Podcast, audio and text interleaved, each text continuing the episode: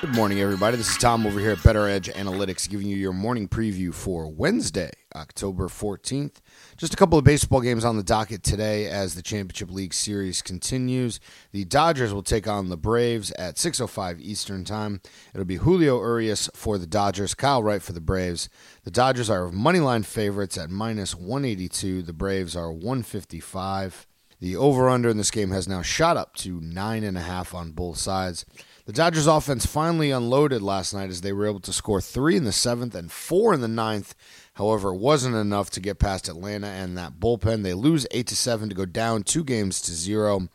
It is going to be uh, exciting to see how the Dodgers, if the Dodgers can come back here and where Clayton Kershaw fits into the team, if he can even take a start with those back spasms now.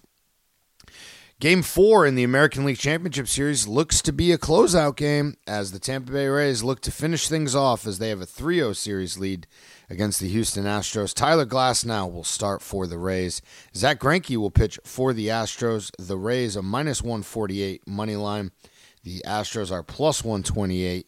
The over under is set at eight. Tampa Bay did all their damage in the sixth inning yesterday, scoring five runs.